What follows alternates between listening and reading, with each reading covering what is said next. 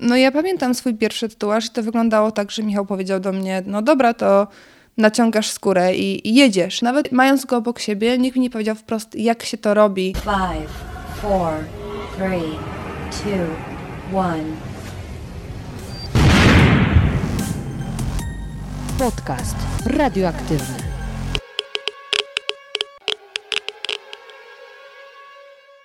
Kiedyś zarezerwowany tylko dla więźniów, później kojarzące się z imprezami w Mielnie, dziś są sposobem na to, aby upamiętnić pewne ważne dla nas chwile, a przy okazji wyróżnić się w tłumie. Tatuaże, bo to o nich mowa, wciąż dzielą społeczeństwa i wzbudzają wiele emocji. Kim są ludzie, którzy decydują się wydzierać, a także kim są ci, którzy dzierają, to właśnie temat dzisiejszego podcastu radioaktywnego. Zaprosiłam do rozmowy moją przyjaciółkę Michalinę Bolach, która w internecie działa pod pseudonimem Falka Tattoo. Połączył nas modeling, a dziś jest matką chrzestną mojego tatuażu.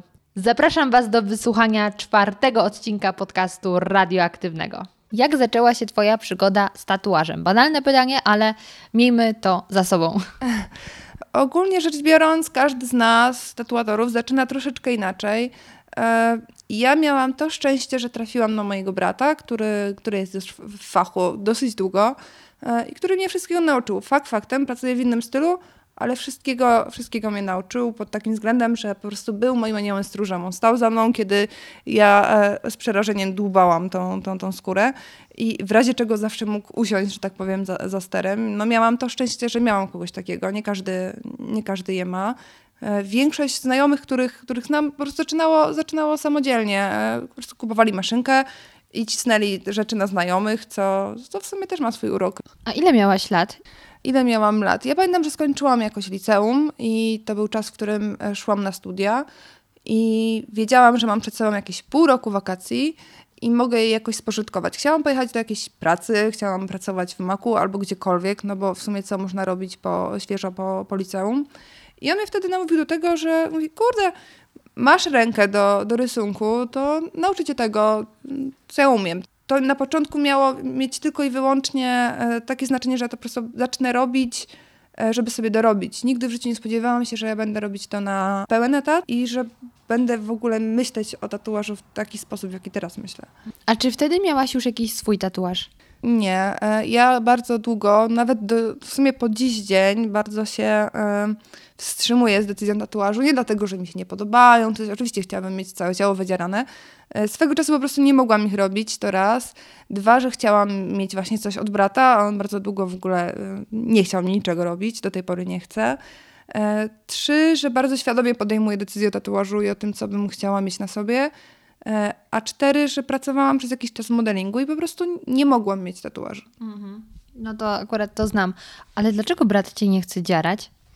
Ja patrzę na to przez pryzmat tego, kiedy chcę powiesić sobie swoją pracę na ścianie. Teraz już troszeczkę do tego dojrzałam, ale swego czasu było tak, że wieszałam ją sobie na ścianie i po 1-2 tygodniach ja już nie mogłam na nią patrzeć, bo chciałam coś zmienić, chciałam coś przerobić, więc podejrzewam, że to trochę dlatego. Czyli to była bardziej kwestia takiej odpowiedzialności za to, co jego młodsza siostra będzie na sobie nosić na zawsze. Ja mu dziękuję za to, że nie zrobił mi tego, co chciałam ówcześnie, bo skończyłabym teraz z jaskółkami na całych plecach, także Bóg zapłać za to, że on naprawdę mi tego wtedy nie zrobił. Powiedziałaś, że brat cię uczył i nie każdy ma taką możliwość uczenia się od kogoś bliskiego, uczy się sam.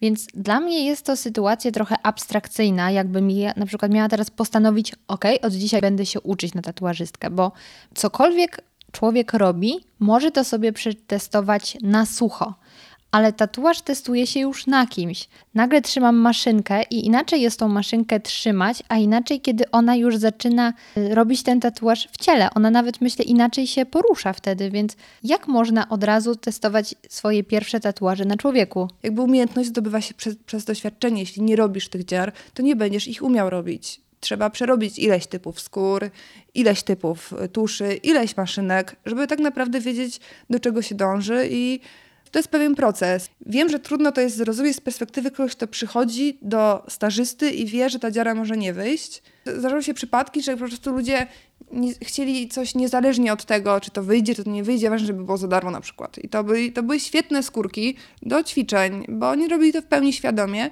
a z perspektywy czasu ja mam pełen approve do tego, bo znam właśnie przypadki takich tatuaży, gdzie podłożył się jakiś znajomy i w ogóle to nie do końca wyszło dobrze, ale tam jest czynnik ludzki. Gdzieś ta krzywa kreska, gdzieś to niedobicie, to jest bardzo takie... To tak jak na papierze, kiedy tam nie wyjdzie jakaś kreska tuszem. I to było akurat urocze, że niektórzy akceptują swoje te dziary potworki, bo one mają pewien urok. Nosimy jakby wspomnienie po kimś na sobie i to nie jest ważne, czy to jest ładne, czy brzydkie. Chociażby teraz jest modny bardzo ignorant style, który tak naprawdę właśnie nie przedstawia nic wielce górnolotnego i pięknego, a jednocześnie ten czynnik ludzki jest najfajniejszą rzeczą, jaką można w tym znaleźć, więc nie można chyba patrzeć na to przez ten pryzmat, że okej, to jest na całe życie i w ogóle. Prawda jest taka, że nie ma rzeczy, której nie można zakryć, a dwa, że one mają duszę, jednak mimo wszystko te rzeczy i gdyby nie ludzie, którzy mi się podłożyli ówcześnie, to ja bym nie potrafiła tego, co potrafię obecnie, więc ja jestem im w pełni wdzięczna i wiem, że oni byli świadomi, że ja się uczyłam. Jakby to są ich decyzje, ja tylko siadam i robię. A czy którąś z tych dziar, którą zrobiłaś ucząc się, chciałabyś teraz poprawić? Szczerze to nawet teraz mam tak, że nie wiem, robię coś, na co wszyscy mówią, że coś jest absolutnie sztosem, a ja i tak bym to poprawiła. Jakby ten proces się nigdy nie kończy i Bogu dzięki, że się nie kończy. Bo to już jest perfekcjonizm.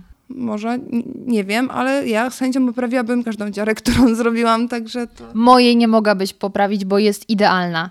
Ona jest tak wspaniała, ja się zawsze, nie wiem, jak budzę i spoglądam i myślę, Boże, on tam dalej jest, mój kochany pingwinek.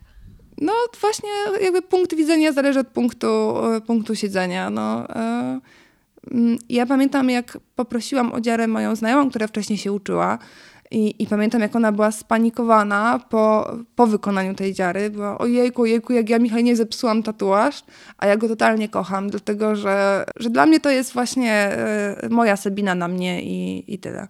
A zdarzyła Ci się kiedyś sytuacja, że zrobiłaś tatuaż, wyszedł powiedzmy no nieperfekcyjnie, bo dla Ciebie nie będzie idealny, ale wyszedł tak jak miał wyjść i nagle ktoś spogląda i widzisz w jego oczach przerażenie, że to nie tak miało być? Nie, no klient widzi jakby wcześniej projekt, wszystko jest ustalane, doklepywane jakby do ostatniej deski, więc tutaj nie ma miejsca na pomyłki. Tu po prostu robi się to, co jest na kartce, ktoś to zaakceptował, więc wie, co będzie miał.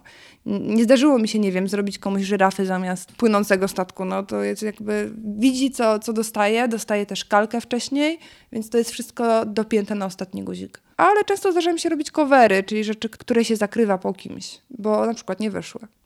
No właśnie, i tutaj przechodzimy do bardzo ciekawego tematu tatuaży Januszów. Powiedz mi, jakie są takie tatuaże, na które nie możesz patrzeć? Jeśli chodzi o to, jak ja oceniam te rzeczy, nigdy nie oceniam jakby tego przez pryzmat na przykład tematyki czy czegoś takiego. To mnie zupełnie nie interesuje. Ja patrzę, jak to technicznie jest zrobione. Czy kreska jest prosto, czy tam jest coś niedobite, czy jest blizna. To jest tylko i wyłącznie to, pod jakim kątem ja na to patrzę. Często przychodzą ludzie, którym się po prostu coś znudziło, bo zrobili sobie będąc, nie wiem... wcześniej młodymi, doświadczonymi ludźmi. To często zdarza się, że przychodzą z jakimś napisem, który by zakryli. Nie zdarzyło mi się nigdy zakrywać imienia narzeczonej, ale zwykle to są rzeczy, do których ktoś już stracił sentyment z jakichś tam powodów. Jakie są takie motywy tatuaży, które często się powtarzają, że wiele osób ma podobny motyw?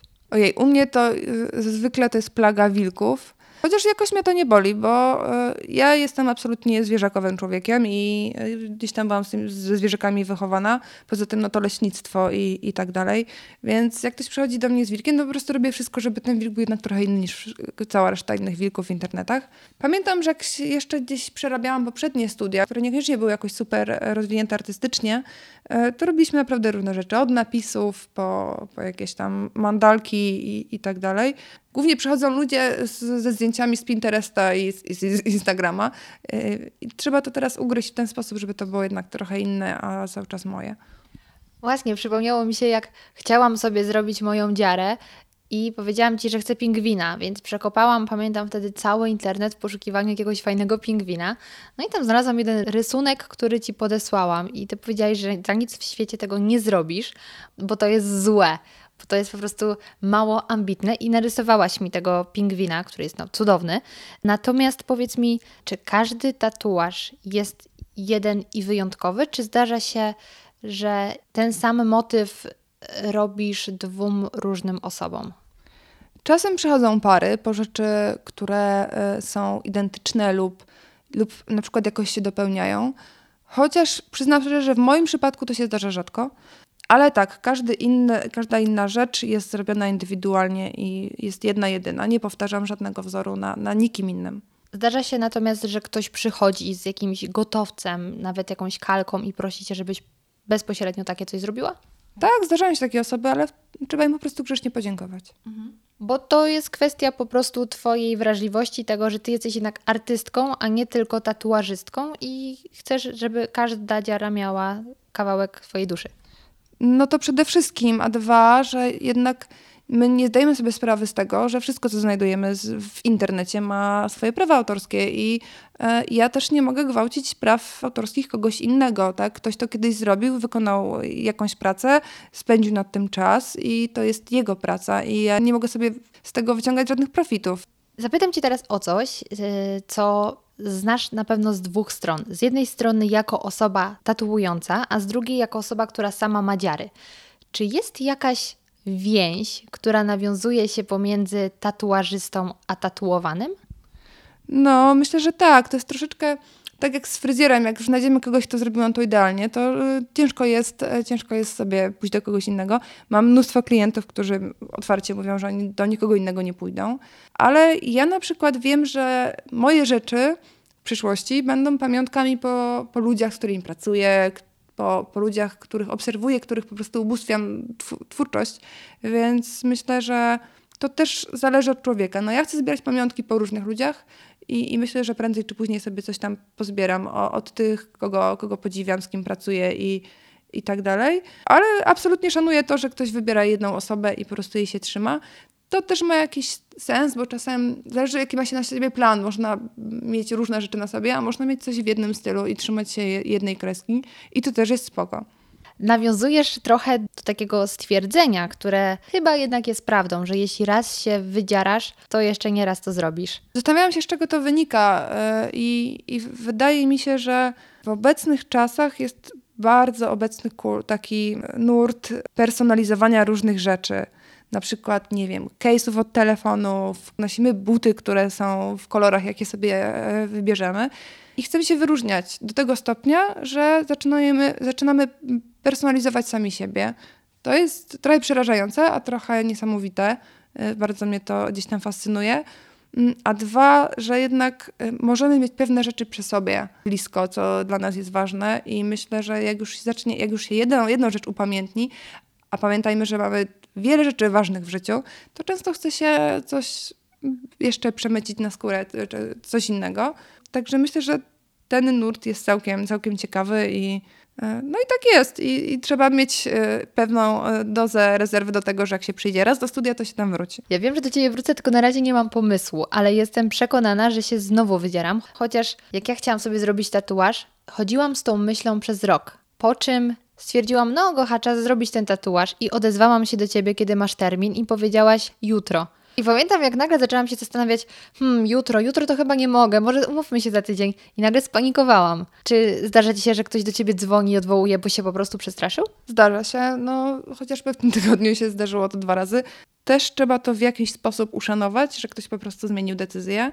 Miał do tego prawo, to jest na całe życie, więc jakby nie disujemy takich osób. Oczywiście ciężko mi z nią potem współpracować, bo ja ten czas zagospodarowałam, straciłam czas na narysowanie tego, na przygotowanie wszystkiego i jest mi niezmiernie przykro, jak ktoś nie przychodzi, ale muszę to uszanować. Najczęściej tak się dzieje przy pierwszych dziarach. Jak ktoś jest niepewny, nie wie czym to, że tak powiem, trąci. Ktoś, kto już coś ma, zauważyłam, że nie robi takich numerów. Bo myślę, że też dużo takich mitów narosło. Dla mnie największym zaskoczeniem był fakt, że to właściwie nie bolało, bo trudno mi nazwać to bólem. To było bardziej coś nieprzyjemnego, ale nie powiedziałabym, że to jest ból.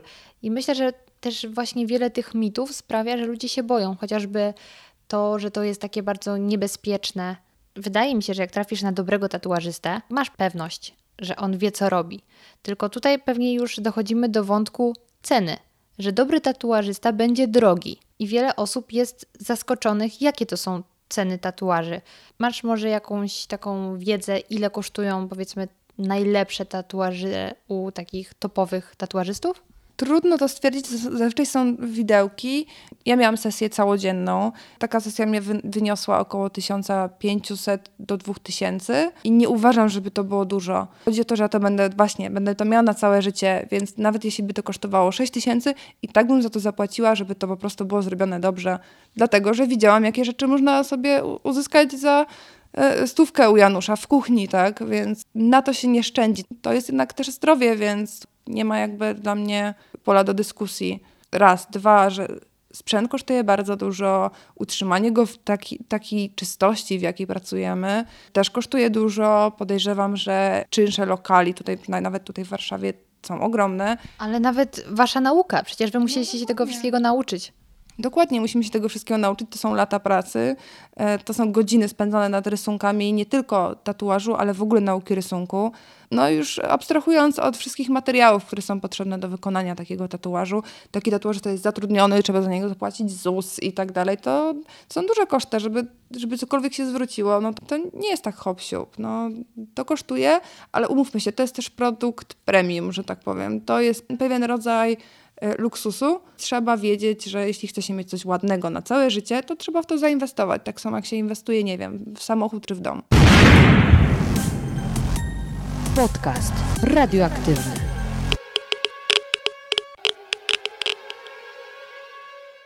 Czy da się stworzyć taki profil tatuażysty? Czy jest jakiś mianownik, który łączy wszystkich tatuażystów? Nie można tu przylepić żadnej metki.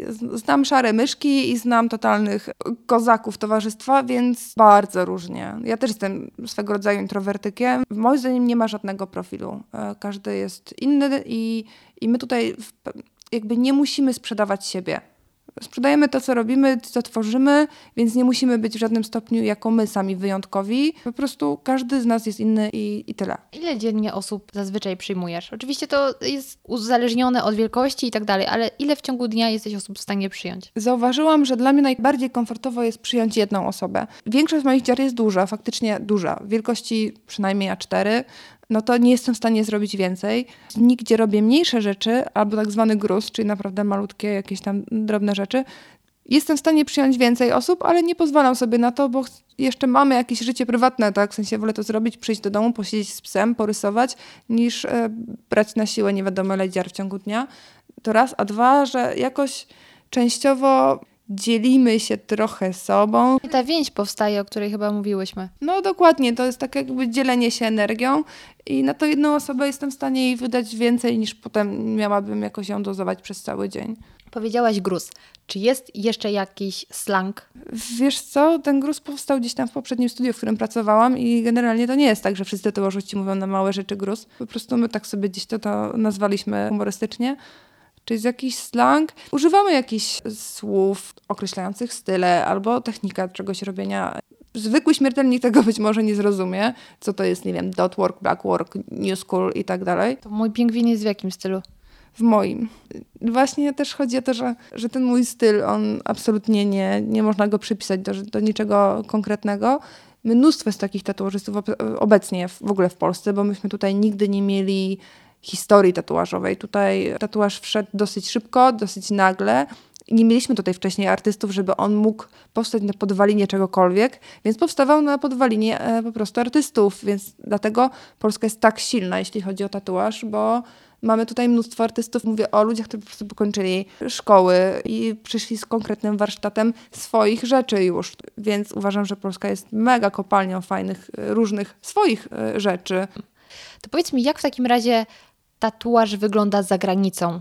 Ciężko to dokładnie opisać, to się zmienia jakby cały czas i my teraz tutaj już też pociągnęliśmy troszeczkę z zachodu tych naleciałości, no ale swego czasu to było widać, na przykład Włochy, z racji, że tam jest po prostu gorąco i tam się pali ta skóra, palą się te tatuaże w tym słońcu, tam jest super popularny old school, którego uwielbiam, bo tam to jest jedyna rzecz, która w tej skórze faktycznie super siedzi, bo tam jest gruby kontur, dobrze położony kolor, tam się liczy technika. Więc jeśli pojedzie się na południe Włoch, to odkryje się naprawdę zagłębie oldschoolowców, którzy robią przefajne rzeczy. Wiele osób kojarzy takie salony tatuowania z seriali, które były emitowane w telewizji. Czy to ma się jakoś do rzeczywistości? W naszym świadku z tego trochę śmieszkujemy. Trochę tam jest to wyreżyserowane i to nie jest do końca tak. Aczkolwiek taki tradycyjny dzień wygląda bardzo podobnie. Przychodzi klient, rozmawia się z nim. Niektórzy robią projekty wcześniej, niektórzy na miejscu. To już różnie zależy od nas. Ale zazwyczaj siedzi się, rozmawia się z nim, ogarnia się, dlaczego ta osoba, to jest dla niego ważne. Faktem to tak wygląda. Przyklejamy kalkę, no i robimy, nie? Ale trzeba wziąć taki margines błędu, jak na przykład przy Top Model, które też wiemy, że ma niewiele wspólnego z rzeczywistością. No tak, trzeba mieć ogromny margines do tego. To powiedz mi, jakie masz plany na najbliższy czas? Wybieram się na parę guest spotów i myślę, że jeszcze sobie chcę odwiedzić parę miejsc. To gdzie będzie można Cię w najbliższym czasie spotkać, jeśli ktoś chciałby się wybrać? W najbliższym czasie będę we Wrocławiu, w Redbery. Następnie w styczeń w Pewnie że Boli. Te wszystkie informacje są u mnie na fanpage'u, można sobie przeczytać, bo jest rozpiska dokładna, kiedy, co, gdzie, jak. W Pewnie że Boli, że w Poznaniu. Luty znowu Wrocław, tym razem Candy Shop. I marzec Matuszka Tatu też w Poznaniu. Także na razie wymiennie Poznań i Wrocław, ale myślę, że do końca roku planuję jeszcze sobie odwiedzić na przykład Pomorze lub Kraków. A jakiś kolejny tatuaż w planach? Marzy mi się parę rzeczy. Mój kolejny w planach to sesja Łukasza Sklenickiego, który będzie mi robił prawdopodobnie, bo jeszcze nie wiemy, pewnie okaże się dopiero jak przyjadę, będzie mi robił strzemiona, bo od zawsze jeździłam konno i dla mnie to też jest ważne, żeby gdzieś tam mieć sobie te strzemiona. Mamy też dużo troszkę spoterów i już jestem w sumie umówiona z Kasią Krutak na jakieś rzeczy. No na pewno chciałabym od moich kolegów z pracy, także od wszystkich. To są takie na najbliższy czas, no a potem będę szukać tych, których lubię. Ciekawa jestem, czy już macie swój tatuaż, czy może właśnie dzięki tej rozmowie zaczniecie myśleć o tym, aby wydzierać sobie małe lub większe co nieco. Koniecznie dajcie mi znać i do usłyszenia w kolejnym odcinku podcastu radioaktywnego.